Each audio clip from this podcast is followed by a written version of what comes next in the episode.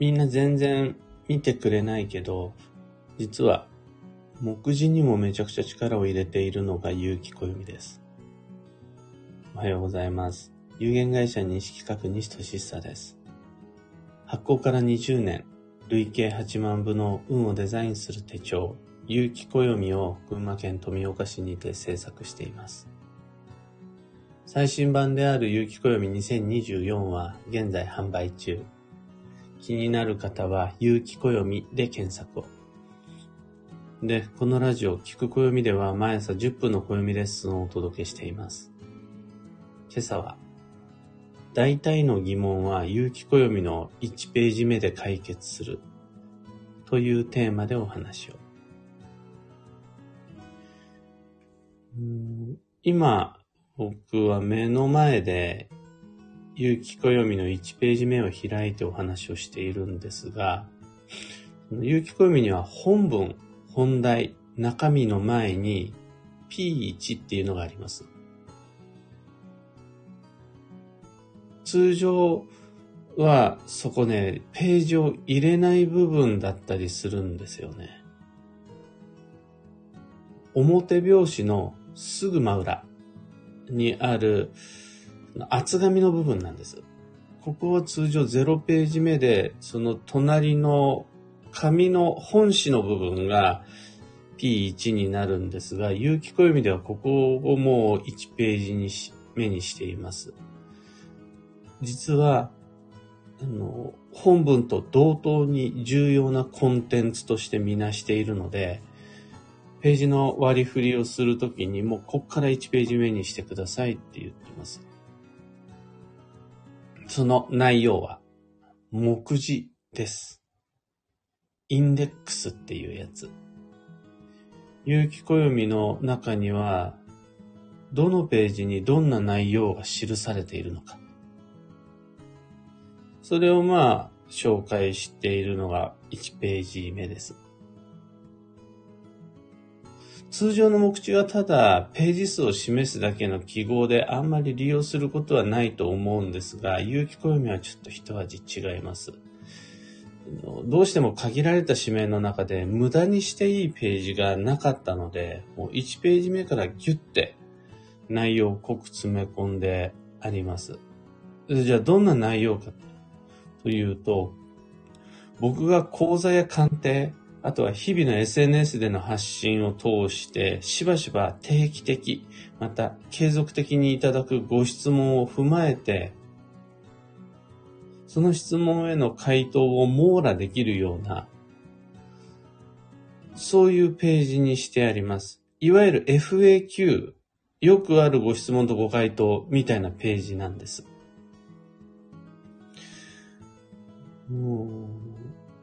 運の話をしていると、毎回土曜になるたびに、土曜って何ですかって聞かれるんです。同じ人からの質問ではないんですが、毎回です。土曜保険って何ですかとかってよく聞かれるんです。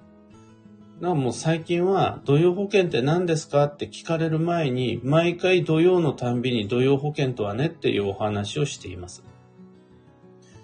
だから、のそういうのを見かける方多いと思います。このラジオでもそうなんです。土曜って何？って聞かれる前に、土曜ですよ。土曜ってこうですよって、毎回毎回、年に4回同じこと言ってます。それやっぱり、定期的に聞かれることっていうのが、大体決まってるんですよね。のいつも全く別のご質問をいただくってことはあんま少ないです。これがあの、定期的っていうやつ。あとやっぱ継続的っていうのが、どんなに時代が変わっても、な立場や年齢が変わっても、いつもこういうご質問をいただきますっていうのがやっぱ決まってくるんですよね。人生の中で一回しかもらわない質問っていうのも中にはあるんですが、これに関してはもう、なんなら西企画に入社した時から今までずっとこういう質問いただくなっていうことがあるんです。ところで皆さん僕が定期的に継続的にいただくご質問ってどんなものがあるかわかりますか？っていうやつの答えが全部載ってるのが、有機暦の1ページ目の目次なんです。旧世って何？自分の星は自分の家族の星は何？ってよく聞かれるんです。あと、まあ一番あるのは、強法医って？どこが強法医まあもう本当によく聞かれます。そして必ずワンセットで、でも行かなくちゃならないんだけど、どうしたらいい？って聞かれます。みんなが好きなのは、ラッキーカラーに続いて、パワースポットとラッキーアイテムも好きですね。よく聞かれます。そういうの、全部、有機暦の1ページ目の目次の中に書いてあります。そして、ここあくまで目次だから、その答えはこのページを開いていただけば全部載ってますよっていうとこまでフォローしてあるんですよね。だから FAQ なんです、目次は。なんならですよ、有機暦を片手に、そう、有機暦を持ってるんです。なんだったら、5年も10年も前から持ってるんです。そして、その手で、それ、その手を、こう、ぎっと握りしめながら、中央っていう方位何？それどういうこと？中央に行けばいいっていうこと？中央何？意味がわかんないんだけど、中央っていう基地方位どういうこと？って聞いてくるんですが、ですよね？その質問ありますよね？知ってます？定期的に継続的にいただくご質問なんで、それ、有機暦の33ページに詳しい説明載ってますよって、目次を見ていただければ書いてあるんですが、みんなこれ、目次を閉じながら、中央って何って聞いてくるんです。その、うん、お気持ちはわかるものの、めっちゃもう知ってるんです、そのご質問。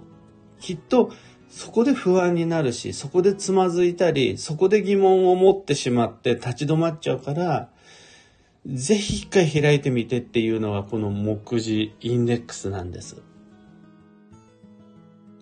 で、なんならこの目次の部分は、ただただ逆検索のためのページじゃなくて、質疑応答のページじゃなくて、今日初めて有機暦を手に入れたっていう人たちに、まずこのページから開いてみて。その後は次に、このページに飛んでみて。最終的には、このページに進んでいってっていう、の初めての人用の3ステップの手順まで書いてあります。ステップ1、ステップ2、ステップ3っていう感じで。これ完全に想定しているのが立ち読みなんですよ。僕も好きで本屋さんに行ってさっと立ち読みをするときに、どのページから開いたらいいかわからないっていうことよくあるんです。もうなんなら有機コインも買ってくんなくてもいいから、このページとこのページとこのページだけは立ち読みで押さえていってっていう立ち読み案内まであるのが有機暦のインデックスなんです。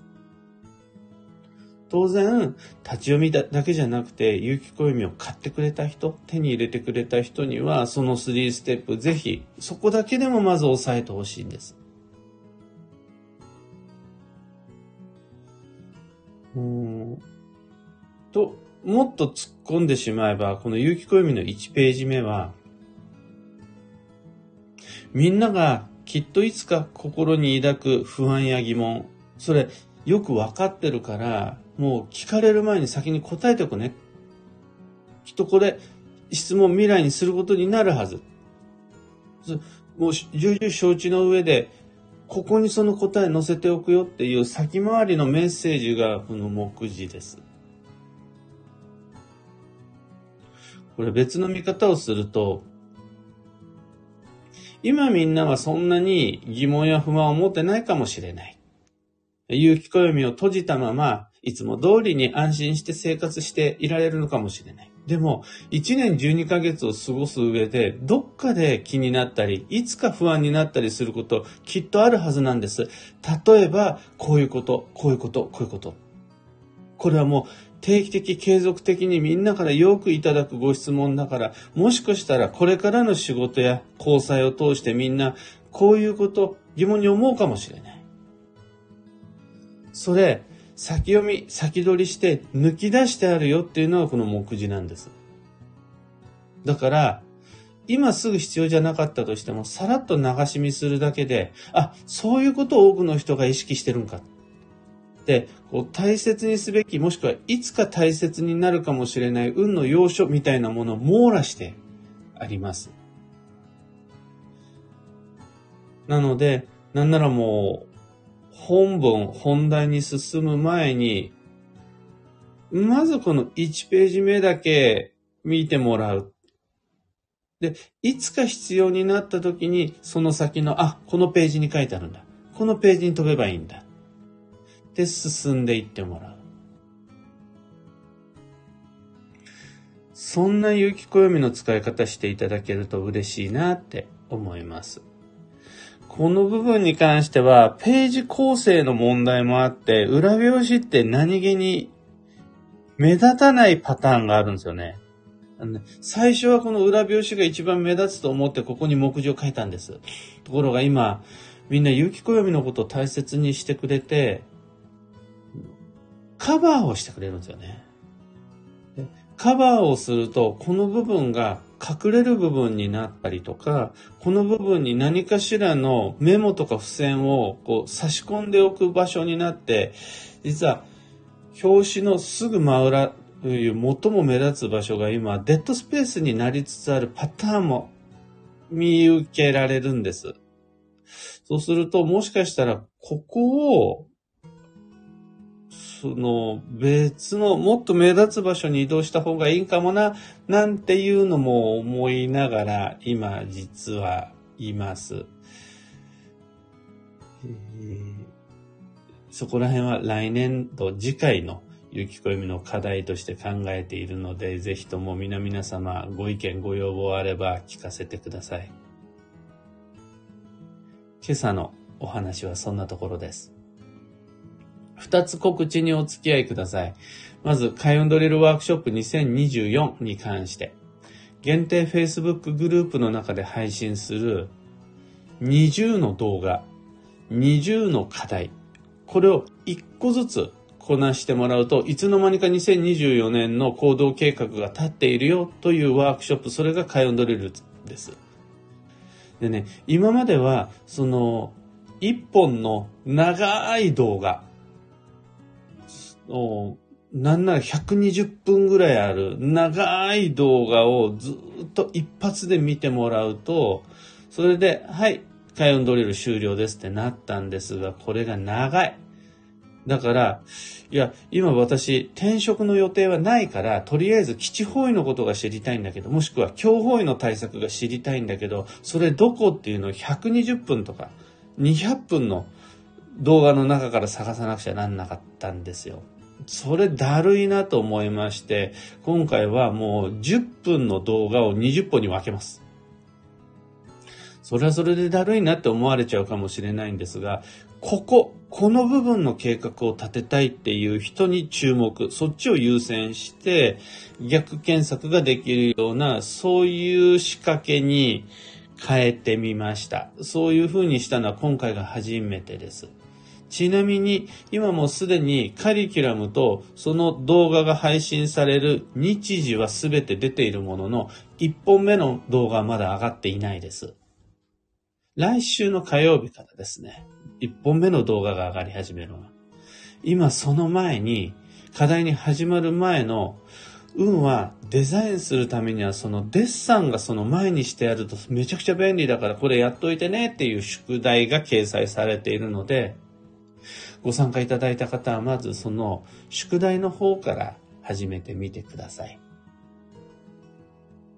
次に、各地でのお話し会に関して、暦のお話みんな一緒にしましょうよ。講座でも勉強でもなくて、っていう会を本当にいろんな街で今年はさせてもらっているんですが、現在は川越でのお話し会の申し込み受付しています。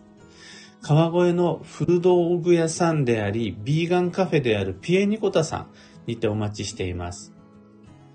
2023年11月24日金曜日です。おかげさまで18時からの会は満席。満席というか、大幅に人数超えて14名とかになったのかな。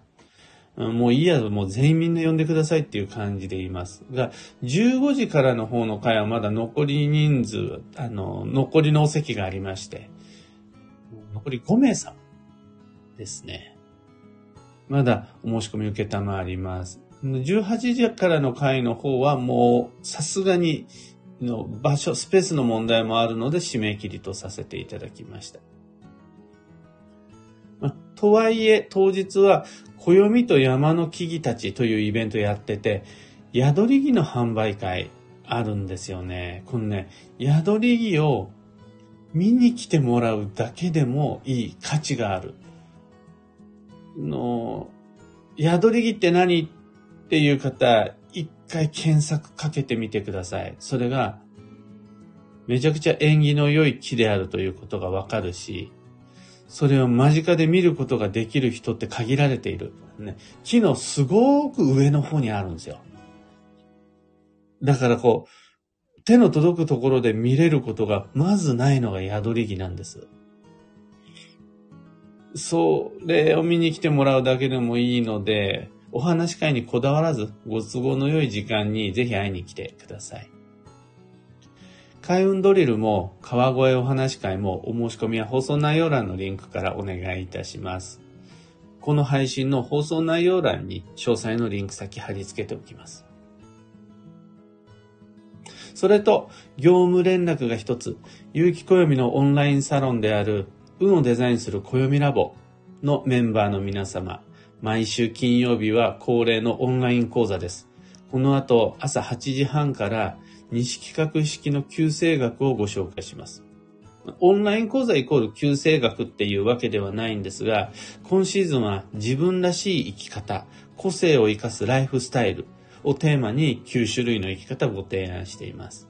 で、今朝は、お待たせしました。九死火星の生き方です。大体の9世のお話をすると、1から始めるので、最後が9になっちゃうんですけど、ようやく9の番です。そもそも旧世学って自分を見失ってしまった時、あとは自信をなくしちゃった時、それを取り戻すヒントとして僕が重宝している知識です。もう普段はそんなこと気にしないんです。でもたまに落ち込んだりとか、壁にぶち当たり、立ったりした時に、何なの自分は？何なの相手は？って、わかんなくなっちゃうことがあるんですよね。そういう時にちょこっと思い出し、ちょこっとヒントにしてもらえると、あの、割と大きな取っかかりになる。打開のヒントになるっていうのが旧世学です。ラボメンの皆様、アーカイブも残しますので、ご都合の良い時間にご確認ください。さて、今日という一日は2023年10月の20日20日、金曜日です。秋の土曜まであと1日。今日が秋の最終日。明日からは季節の変わり目という5番目の季節である土曜が始まります。の季節の変わり目の不安定さっていうのは基本的に注意期間ってことです。その注意期間が11月8日まで続きます。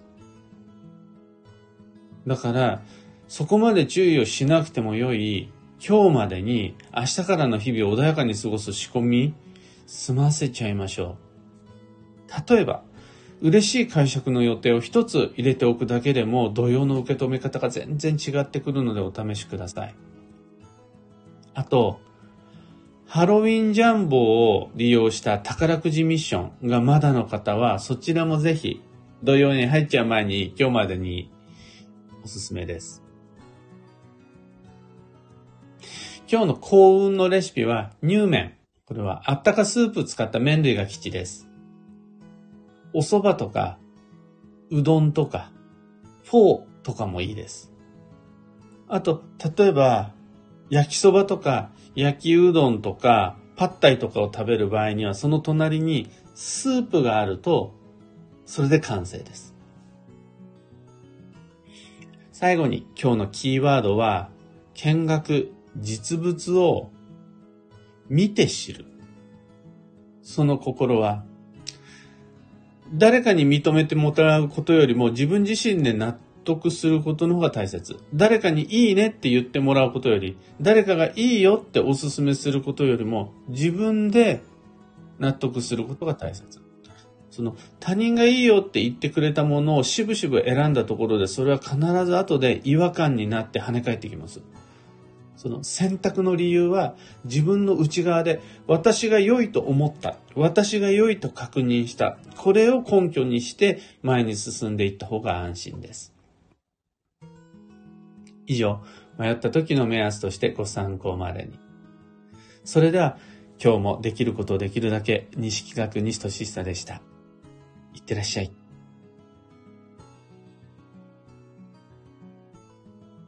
あきさん、おはようございます。くーさん、おはようございます。ひでみんさん、おはようございます。かよさん、おはようございます。はなさん、おはようございます。たかさん、おはようございます。ゆうさん、おはようございます。今日のみんなの街の空は、晴れ。晴れですね。群馬県富岡市もよく晴れています。雲は出ているものの明るい朝です。雨一つない。明るい空。それでも気温はだいぶ下がりまして、あの、この秋初めてなんですが、の今猫を小脇に抱えながらの配信です。の配信中に序盤でガタガタってちょっと音が鳴ったと思うんですが、それあの、猫がやってきて、机の上のあらゆるものを傍若無人にかき分けて膝の上に乗ってきました。もう最後までずっと猫を膝に抱えての配信は今季初めてですね。猫との距離が近づいてくると、ああ、もう季節変わったんだな、秋なんだなって思います。でも明日からは土曜です。それが終わったらその先立冬からは冬になりますね。気づかないうちにどんどんどんどん時間は進んでいきます。猫が教えてくれる季節の変わり目。ビートさん、シンフォニーさん、アルココさん、ロミさん、おはようございます。小川智美さん、マーチさん、エヌシャンティさん、バンドさん、キュアナさん、キーボードさん、マイクさん、おはようございます。タートルさん、重だるくて土曜感あります。今回は土曜デトックスします。おー、土曜デトックス仲間。の、僕も明日から土曜デトックスやる予定です。の初日はあの、お腹に優しいものをいただいて、2日目からは1回リソリセットのためのプチ断食をやるんですが、それはあくまで僕のやり方で、土曜デトックスのそもそものテーマは、腸内環境改善を季節の変わり目にやりましょうっていう考え方なので、例えば、1食分だけでも、あとは、土曜期間中のどっか1日だけでも、腸内環境に良いことをやったらそれ全部土曜デトックスです。の、最も代表的な腸内環境改善はやっぱり温めることなんですけど。だから一杯の白湯を飲むだけでも土曜デトックスです。欲を言えばそこにさらに代謝を高めるための炭炭水化物じゃない、タンパク質であるとか、あとはね、えっ、ー、と、発酵食品。腸内フローラを活性化させるための発酵食品。さらには悪玉菌減らすために砂糖を少し減らしたりとか。などなど、言い始めたらキリがないんですが、これ全部一言でまとめると、腸内環境改善のためのあらゆる工夫、それ全部同様デトックスになりますので、ぜひ明日から気が向いたらご一緒に。すっごくおすすめです。で、冬になったらまた冬の美味しいエンターテインメントを気兼ねなく楽しんでいきましょうっていうサイクルです。おすすめサイクルです。あっちゃんさん、かんぽう、はなこさん、グルーブさん、せいなさん、おはようございます。ありがとうございます。なんか昨日、今日、おとといぐらいと、7時ぴったりに始めることができない僕のだらしないこの朝の配信の成果か、一緒に聞いてくれる人がいつもより多いんですよね。7時ぴったりから始めると、木と比べて、遅刻してしまった時の方が聞いていただける数が多いと、このままダラダラと遅刻してしまいそうなんですが、明日は遅刻せずに朝の7時、ぴったり予定の時刻から配信できるように目覚ましかけていきたいと思います。今日は土曜前の最終日、いつもよりも早く寝て、明日早起きします。というわけで、今日もマイペースに運をデザインして参りましょう。僕も行ってきます。